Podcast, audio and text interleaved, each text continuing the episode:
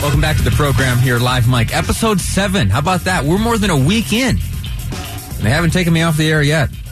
If you uh, have any suggestions or if there is more content or different stories or anything you think we should be covering or any general praise, emphasis on the praise, please send it my way. 57500 is the Utah Community Credit Union text line. See how I do that, Boyd? Uh, th- sometimes, you know, we're, we're very self conscious people, the ones who put ourselves on display here. That's right. We really only respond well to praise. To- yes, I can, get, validation. I, I- can get you know five or ten uh, little texts here that say, "Lee, you're doing so you're doing so well," and I think, "Yes, that's right, that's right." If one text comes through that says, "Lee, slow down, take a breath, your brain's moving faster than your mouth," that will eat at me All day. for days and days, and I will I will let it completely define me, Mm-hmm. my view of myself.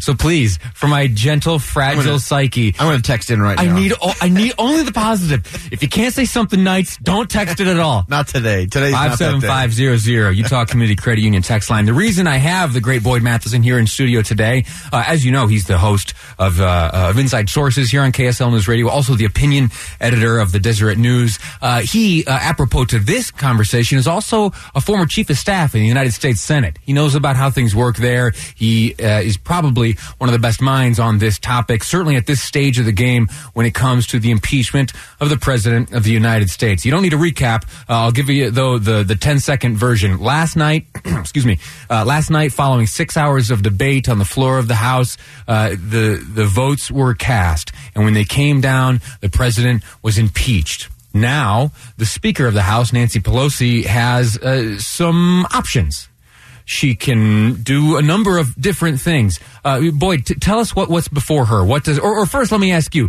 any big reactions to what happened last night? Certainly not a surprise, but but any any grand takeaways? I, I think the only real surprise was the how few Democrats uh, voted against or voted uh, yeah against the articles of impeachment. I thought there would maybe be ten or twelve of those red state uh, or swing district members of Congress, uh, which is a, a credit to Nancy Pelosi. She knows how. I mean, she's a tactician. She knows how to get her people in order. And so I was surprised that only two Democrats voted against the articles of impeachment, and one is going to become a Republican in January. So really, there was only one Sure, sure. holdout. So, uh, so that was probably the only surprise that there weren't a few more defections on the Democratic side of the thing.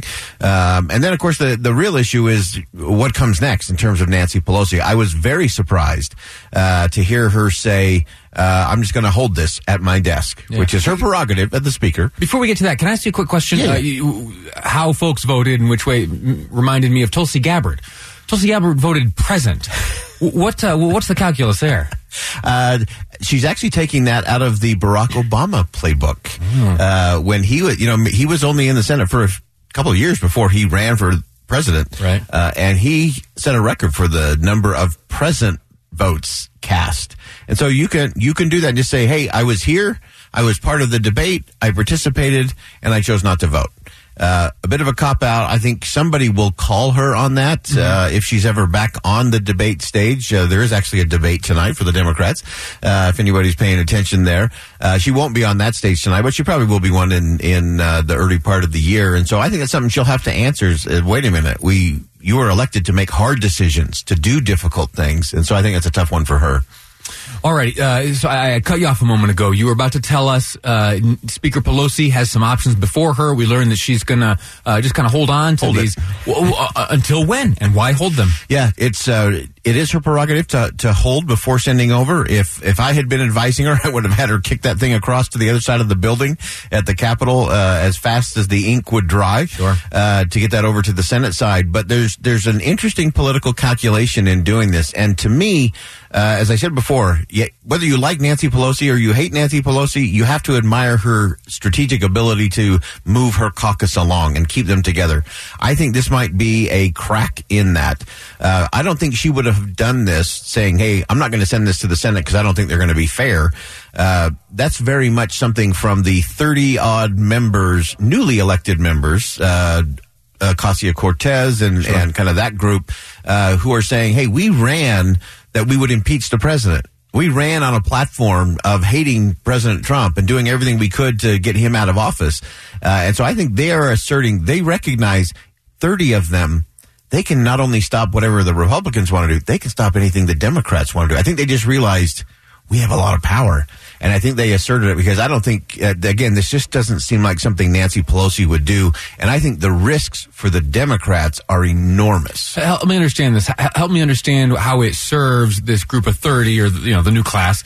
Uh, how does it serve them by, by the speaker holding on to these and, and not transmitting them? Uh, because it, it leaves them in control, and they're all they're all up for their first reelect, which is you know control of the narrative, control of the microphones, control of the cameras. We do not yet shift the attention away from us, the ones who drafted and passed and voted for We did these. it. We impeached the president. Yeah. This is our show. The longer they hold on to that document, uh, the longer uh, the longer they're in control They're- before handing things over to That's the right. Republicans and, in the Senate. And think about it. These are you know how hard it is. The first reelect is always the hardest for a member of Congress. So these are all folks who are trying to raise a lot of money. Sure. And I bet there are tens, if not hundreds of millions of dollars that have been raised in just the last 48 hours uh, on impeachment as an issue. So I think they're asserting their, their, their influence that way.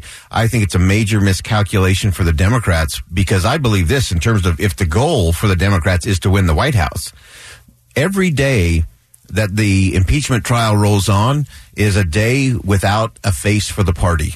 Sure. Is a day without a vision for the party, without a direction for the party, uh, because it allows the Republicans on the flip side to say, look, just as the president did last night in Michigan, jobs, the economy, everything's growing, even the cereal business, we're doing great, we're winning. Sure. Uh, so he's on a northbound train saying, I'm working for the American people. Interesting, uh, right out of the Bill Clinton playbook, by the way. It's about the economy and Yeah. jobs and your opportunity. Uh, and today is the 21st anniversary, by the way, of Bill Clinton being impeached. Wow. Uh, fascinating stuff. So, Speaking of Bill Clinton, uh, he delivered a State of the Union in the midst of uh, his own trial in the Senate. That's right. Uh, he was silent. He did not mention the the trial. Do you, what what is in in a scenario where a Senate trial is transpiring against the president?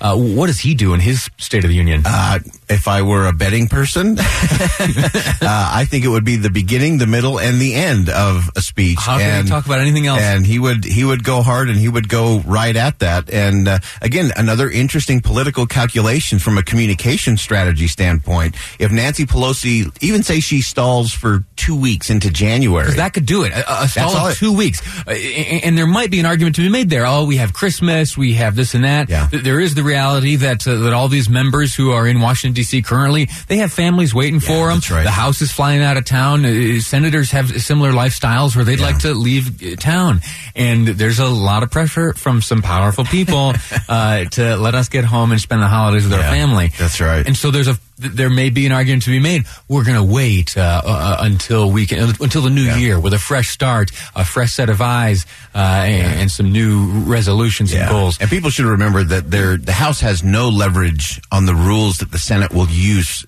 Again, it's it's very uh, unclear in terms of what the rules will be, other than the rules are set by the members of the Senate. So those rules will be voted on, and I'm going to make a wild prediction here. the vote on the rules for the trial, Yeah. the impeachment trial in the Senate, will be 53 to 47. I think you might be right. you heard it. You heard it first here. One small little detail I'll, I'll throw into here. Uh, there still must be a selection of managers from the House. There are going to be members of the House Representatives who will go and essentially act as the attorneys Yeah. uh, uh, against the president in the in the Senate during that trial. That'll be interesting to see how that shakes Yeah. up. And that also, I think, reasonably will take a little bit of time. Yeah. And there might be some wisdom in holding off on the transmission of the of the articles to the Senate until that. I'm not in the business of defending Nancy Pelosi, but but uh, There's a little space there. There is there are some things that still need to happen. Yeah. Uh, Mr. Matheson, I'm grateful Hey, to you for joining Lee, us. Always great to be with you. Thank Doing you so much. That's Boyd I, I think you should get an eighth show. You think so? Episode Yep, eight. I'm voting for. I'm voting for eight. All right, well, tune in tomorrow. We'll see if it works out for me. All right. Thanks, Lee. Thank you so much. This is Live Mic. I'm Lee Lonsberry, and you're listening